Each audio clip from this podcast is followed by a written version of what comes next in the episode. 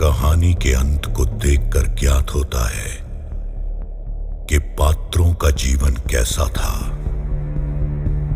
मनुष्य का अंत बताता है कि उसका जीवन कैसा था। वो अच्छा था या बुरा? देवता था या दैत्य?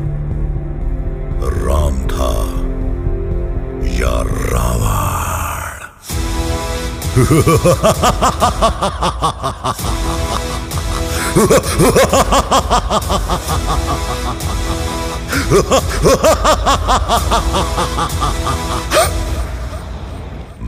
रावण मेरी कहानी का अंत तो आप जानते ही हैं, पर आज मैं आपको सुनाऊँगा कहानी शुरुआत से, क्योंकि मेरा अंत जीवन का एक हिस्सा मात्र है। मेरा जीवन नहीं। मैं रावण, और ये है मेरी कहानी। कहानी रावण की।